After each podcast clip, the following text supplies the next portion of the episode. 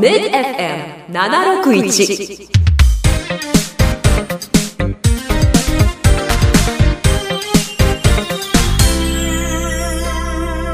パラチャンネル。この番組はキャリアートの提供でお送りします。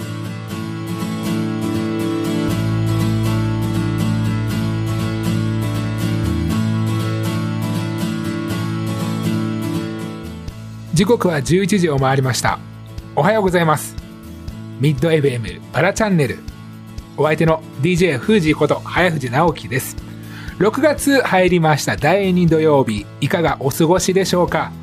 今日もこの方と一緒にお送りします。中塚翔太さんです、はい。おはようございます。おはようございます。ジメッとしたりカラッとしたりまあこの時期ならではですねそうですね。名古屋らしさがね、徐々に出てきますね。まもなく夏が近づいてきますそうですね。なんか今年なんか暑くなりそうそうですね。毎年聞きますけどね、まあ、毎年最近暑いですけどね。まあ、中塚さん曰ですねく、このモワモワ感この名古屋特有のジメッとはい。感という、本当に帰ってきたなって思いますね。本当に。さあ放送をお聞きのあなたはいかがお過ごしでしょうか？今週もお付き合いよろしくお願いしますそしてこの後素敵なゲストを紹介しますパラチャンネルスタートですそれでは今週のゲストを紹介します愛知パラ陸上競技協会会長の辰巳光一さんです辰巳さんおはようございますおはようございます。よろしくお願いしますろしくお願いいたします。まずは早速なんですけど簡単に自己紹介お願いします愛知パラ陸上競技協会会長をさせていただいております辰巳光一と言います。よろしくお願いいたします。よろしくお願いします。さあ辰巳さんいよいよ来週ですねあ来週20日に迫っております愛知パラ陸上フェスティバルこちらどういったイベントでしょうか、はい、愛知パラフェスティバルは新商社の方の陸上競技大会で、一宮の一位新規スポーツセンター一宮陸上競技場で6月20日開催する予定です。この愛知パラ陸上フェスティバルは、はい。あの、参加される方はい。っていうのは、その障害種別とかではい。どういった方々がこうはい。参加するんですか、パラ種目の競技ですので、えー視覚障害の方、知的障害の方、あと、まあ、手足に麻痺の残られた方や、義手や義足使われている方車椅子に乗った障害の方が対象で参加して大会を行っております。実際その障害度合いとか、はい。そういったのはクラス分けとかもはい。あってやられるんはい。もちろんそうですね。あのクラス分け委員の判定の受けたものが、あのクラス別であの競技を行うようになっております実際その参加される方々の年齢層とか何かはい。そういったところで要件があったりするんですか、まあ成人が対象になるんですけれども、まあ、高校の学生さんであったり、まあ、これでは50代60代の方もエントリーさせていただいております。大体エントリー数でいうと何名ぐらいの方が今回は参加される予定なんですか、今回はあの競技種目をちょっと絞ってあうんの開催になりますので,、そうですねはい。少し人数は少ないんですけれど、まあ、70名ほどエントリーいただいておりますちなみにあのその絞った種目っていうのはどういった種目に絞られてはいるんです、か、あのトラック競技でははい。100メートルと400メートル、あと走り幅というですね、うんうんうん。でフィールド競技では投擲の競技でやり投げの競技とまあ絞らさせていただいてます、これはもう選手間の密にならないよううんうんうんに競技数を絞らせていただいて開催する予定です。すみません。あの僕あまり知識がないんですけどあそそもそも種目って合計するとどれぐらいあるんです陸か上競技、まあ、トラック競技であれば100から短距離中距離長距離もありますし、はいはい。うん。フィールド競技ではあの円盤とかいろいろ競技もありますしまたマラソンなどもありますね。あそうですよね。うん。フルマラソン。今回ではい。開催って何回目になるんですか、4回目になりますね。あ4年目になります。新しいんですね。新しい。はいそうですね、うん、やっぱり愛知の選手の発掘とか、まあ、愛知で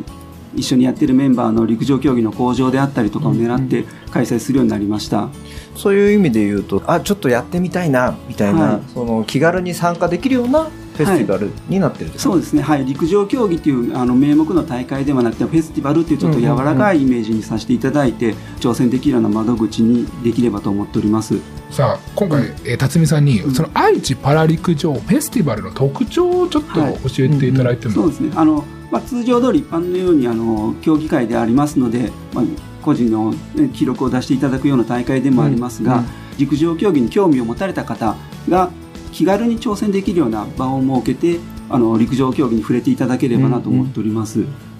実際、うん。あのそういったちょっと参加してみたいなという方もそうなんですけれども、あのフェスティバルっていう名前ではあるんですけど、その、なんていうんですか、日本代表だったり、パラアスリートの方も参加されてたりするんですか？そうです。はい、今回エントリーいただいておりますね。あとまた、このフェスティバルは、陸上競技以外に、はい。駐車場とか空いたスペースで、はいはいあの障害者スポーツの紹介もやっております。へえ。陸上競技、まあ、にも触れていただくような講習もやるんですけれど、うんうんうん競技用の車椅子を用意してトレーニングマシンの上に乗せて、まあ、実際に走っていただくフォームのチェックを指導するとかあの義足競技用の義足カーボンでできたような義足も用意して、足に装着していただいたり健康な方にも体験できるようにあ。の一般の方健常者の方の足に装着する義足も用意して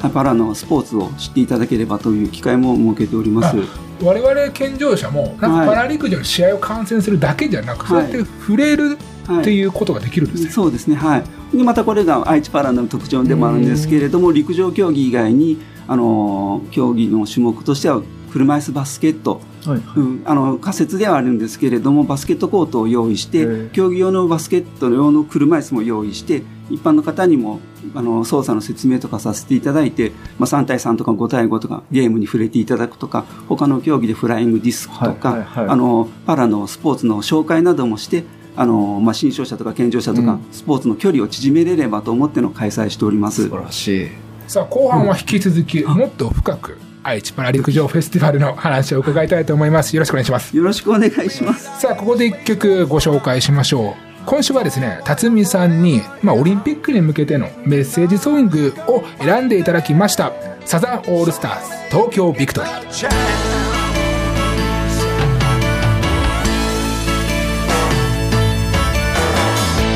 果てしない空と海の青さに胸が騒ぐ幸せ求めて人は出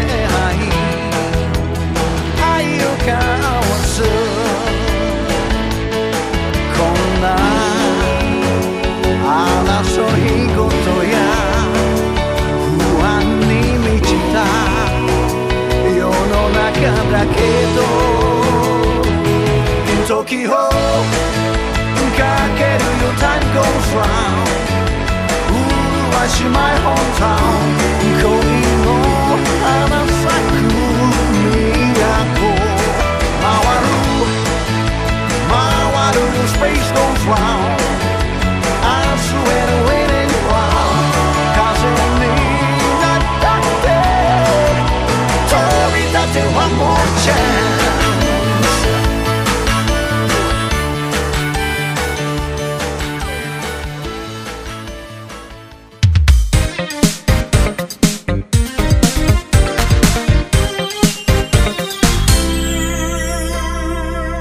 タラチャンネル。ここで1点補足説明です。え先ほど前半トークの中で話題に上がりました駐車スペースでの体験コーナーなんですが今年は新型コロナウイルスの影響により行われません。ご注意ください。そして次回以降は執り行う予定です。ぜひ今後のパラ陸上競技フェスティバルにご期待ください。今週は引き続きゲストに愛知パラ陸上競技協会会長の辰巳光一さんをお迎えしています辰巳さん引き続きよろしくお願いしますよろしくお願いいたします。さあ改めていよいよ来週20日に迫っております開催予定の愛知パラ陸上フェスティバルなんですが辰巳さん今回の開催の意義とは一体どういったものなんでしょうか、いいですね。あの、エントリーしていただいている選手皆さんは、あ日本パラ陸連の感染予防対策のガイダンスに従って、あの、健康管理、あの、感染予防をしながら練習に励んでおります。やはり個人の競技レベルを落とさないためにも行って、また健康維持のためでもありますし、すはい。あとは、エントリーしていただいている選手の中には、東京パラの出場を泣いていただいている選手もはいはい見えます。はい。そういった方は、きっとこの愛知パラの大会が、うんあの、東京の大会の前の大会になりますので、あの、目的を持って参加されると思いますので、この愛知パラに参加したことの結果が、東京パラの本番で、あの、良い成績に結びつくような大会になればいいと思ってますので、ぜひ開催したいと思っております。今回コロナ禍においては初めての開催という形にはないりますか、愛知で初めての開催になります。はい。やっぱりあのその中でしっかりとその感染対策ですね、はい。どういった形でしてるのかというのは、ぜひあのリスナーの方々にもお伝えさせていただいた方がいいと思うんですけれども、はい。えー一応会場に集まっていただく方すべての方には2週間前からまあをもとよりうん。体調管理であったり症状チェックなど健康管理をしっかりしていただいてそのチェックシートを提出していただいてあの受付するという方になっております、うんうん。ただそのチェック項目の中に異常なところが一つでもあるようであれば会場にはお越しいただかないようにお断りするようにお伝えしてますので、うんうん。異常のある方は見えないようにもなってます。また、受付のテーブルも3箇所用意させていただいて、はい、受付の時間も8時半から13時30分と6つのブロックに分けさせていただいて、はいはい。参加される選手があの自分の種目の1時間前までに来ていただいてエントリーしていただいて、というところであの時間を分けて受付することによって、受付での密集を避けることであったり、あと開会式も行わないようにして、はい、競技種目も減らして、なるべく選手や審判の方々の密をなくすように開催するようにあの気を配っております。実際あの通常のこの大会フェスティバルに関しては審判団やボランティアの方も含めると今までは参加人数ってどれぐらいそうでまあ、300人ぐらいになってしまいますけれども、今回は参加選手も70名ほど、審判も50名ほど、はい。はい。ボランティアの数もちょっと人数制限させていただいて、まあ、少ないですが、なるべく感染予防をさせていただきながら、また観客の方に本当は大勢見ていただきたいんですけれど、はい。あの無観客で行うような形になっております。まあ、そういう意味ではあのかなりグッと絞って、まあ、また時間をかなりずらすことによって感染対策をしっかりとしていこうと、はいもうしっかりとした感染予防対策を取られた上での開催予定となっております。あの前半でもお聞きしましたが、今回でも4回目となるんですけども、はいまあ、これがね、5回、6回で続くようなイベントになればいいなと思ってるんですけども、なんか、辰巳会長として、なんか今後、こんなイベントにしていきたいとか、あります？まあ、あのやっぱり大会を継続することによって選手愛知県の選手の技量の向上であったり、また新しくあの陸上を始めてみたいという方の選手発掘であったりそういうものにつなげていければ良いのかなと思っております。なんか今この放送を聞いて、やってみたいんだけど、どう取り組んでいいかわからないっていう方って、どのように始めればいいですか？ねあの愛知県にお住まいの方やお勤めの方であれば、愛知パラ陸上競技協会の,、はい。あのホームページから、はい、あの問い合わせメールいただければうん。お答えできるようになっておりますのでよろしくお願いいたします。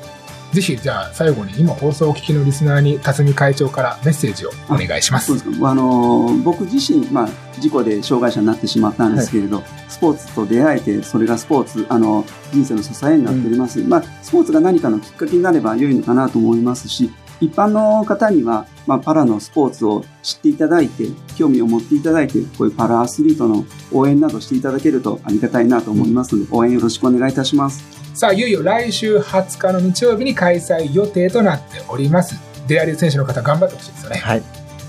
さあ、ここまでお届けしてきました、パラチャンネル。この番組ではラジオ番組だけではありません。YouTube でも配信しております。ぜひチェックお願いします。YouTube のチャンネル名は、ラジオ番組と同じくパラチャンネルです。また、メールでのあなたの感想もお待ちしてます。そして、Twitter でも、ハッシュタグ、パラチャンネルをつけてつぶやいてください。ここまでのお相手は、DJ 富士こと早藤直樹と、中塚翔太と辰巳光一でした。それでは次回は6月26日朝11時にまたお耳にかかりましょう。ありがとうございました。ありがとうございましたありがとうございました。この番組はキャリアートの提供でお送りしました。